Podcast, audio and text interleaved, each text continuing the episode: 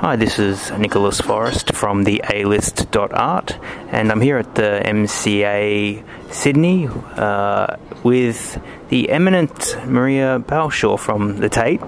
And uh, they've just announced uh, the latest acquisitions, uh, part of a partnership between uh, MCA, Tate, and and Qantas. So we're just going to have a bit of a chat about uh, Maria to that, as well as a few other things. So thank you so much for your time, Maria, and it's great to have you here. Yeah, it's great to be here.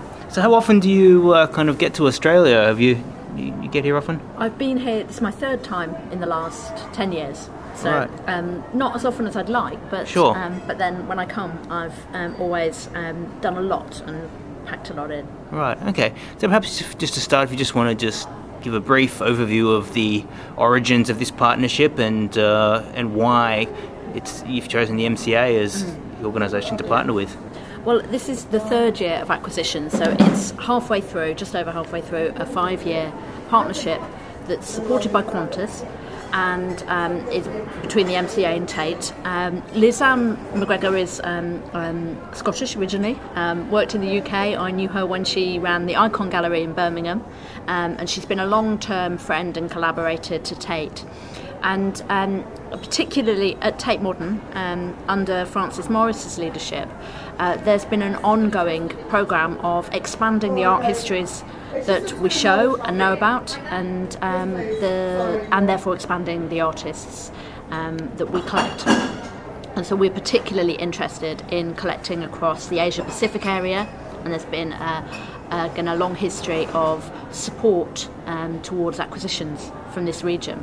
Um, and the MCA is one of the leading institutions in terms of Australian contemporary art. Um, leadership in this area has always been um, groundbreaking, um, and she has a, a very holistic sense of um, how she should, in, within this institution, reflect the ecology, the complex ecology of Australian art. So she and the MCA were a natural partner for us at Tate um, as we wanted to expand our understanding as well as our holdings of Australian art.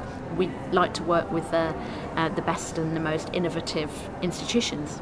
So, how do you choose the, the artworks um, that you select for, for, the acquisition? What's the process? Um, well, as with all acquisitions at Tate, it's uh, a long and, um, and very thorough process of research one of the real virtues of the, the Qantas support is that it allows um, the exchange of people uh, in order to facilitate eventually um, the transportation of art between the two continents. So um, there have been now um, seven major curatorial visits and exchanges between the two institutions. So Tate curators have spent um, large amounts of time um, here in Australia um, and have worked alongside colleagues at MCA to visit artists, to spend time in their studios, not just within Sydney but across wider Australia. And, um, and through that process of research and consideration, um, both institutions have um, come to the artists that have been selected in each year. Okay. And uh, the works that uh, you have acquired in, uh, in this third year, mm how did you come to the decision to acquire those? What was specific? Well, I can't give you the specifics right. about that because um, that was happening as just as I started at Tate. Right. So my okay. fantastic colleagues um, led on those decisions as as they should do, um, and. Um, as a national museum, um, Tate has a process by which uh, we propose acquisitions and then they go through um, our trustee board and um, because ultimately they're being accepted into the national collection um, in the UK. So um, this set of round of acquisitions would have coincided in terms of ideas just with my um, arrival okay. at Tate, and then they've gone through the system. Right. Um, but in terms of the, the range of work that's been chosen in year three, you've got um, uh, a really interesting mixture. Um, works in different media, um, which is one of the things the curators really wanted to reflect. There are works um, that are groundbreaking in terms of um, Australian conceptual art, and there is current generation and previous generations because what we're trying to do through this partnership is reflect um, more thoroughly um, the last 30 or 40 years of development in terms of Australian art. So the range and type of work um, from um, highly conceptual painting through to video work um, um, through to pieces that are mixed media and textile uh-huh. is really important to us. Right.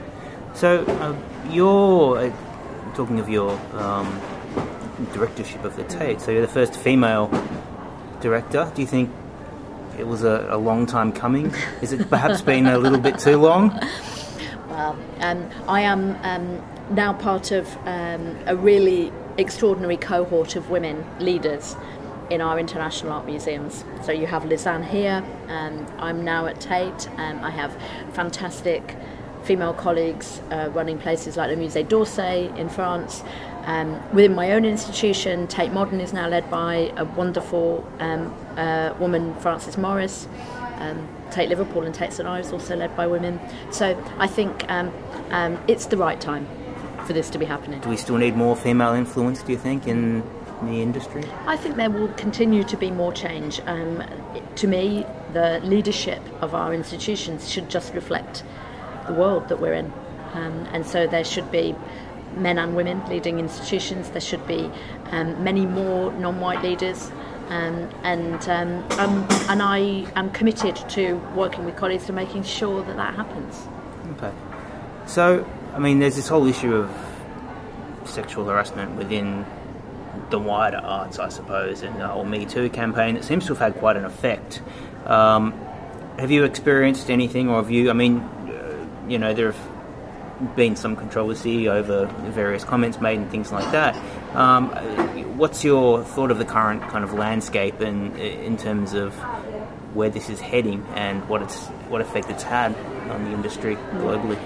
Well, I think um, my role as a director, um, the role of any director, um, uh, male or female, um, of an art institution is to ensure that um, all our staff, men and women, are able to uh, do their work free from um, abuse, harassment, or, or, anything that would prevent them from being able to, to discharge their duties as I would want them to. Um, and so I am absolutely for all that um, that says we don't accept that kind of bullying and harassment um, as something that should be part of our, our world. Okay. So, I mean, do you think things are changing uh, in terms of the way people perhaps perceive the role of, of female curators and also artists as well? Because, I mean, the artists are also uh, you know, there's been issues with them mm. uh, as, as well, experiencing, uh, I suppose you could call it discrimination. Mm. Um, have you experienced, you know, have you seen that discrimination taking place in, you know, in institutions? Mm. Have you experienced it? I think um, we have all lived with the, um, the history of gender um, as we've seen it through the 20th and now 21st century. And so I think what's changing now is that um, there is uh, um, a determination to, to speak up when unacceptable behaviour happens, and that seems, I think that's really important. Um, and um, and more broadly, I think we we have a much more positive and progressive view around um, the importance of equal representation for uh, men and women, for um, artists of, of every colour, race, ethnicity, background, and and so I hope we are um, yeah, we're starting to operate in um, in a world that um, uh, is one that I've been um, arguing for and campaigning for through all of my work and, and the whole of my career. So, would you say you feel as though you have a responsibility to promote this cause and to stand up for the rights of, of female creators or artists or whoever else? I think um, I'm responsible for everybody that works for me at Tate and for all the artists that we wish to work with, male or female. So it's not so much, um, um, I, I just think that that's any director's responsibility. Mm-hmm. I mean, there's obviously controversy about people speaking out and, and uh, about people, or you know, and there's always a, a backlash and a, and a reaction do you think the reactions so far to things you've said, other people have said, have been fair and and right? I think that um, we we um, operate in a system where there is um, due process um, attached to allegations that might be made, and um, and I think and but we operate in a world where there is much more diverse debate across social media, um, and um, I'm I'm just glad that these issues are being tackled and being aired. Okay, and just We'll wrap it up now, if that's okay. Okay. And uh, thanks, uh, thank you very much, uh, Maria, for your time. And uh, yeah, great artworks uh, chosen for this. Absolutely, they're fantastic. Thank you so much. Thank you.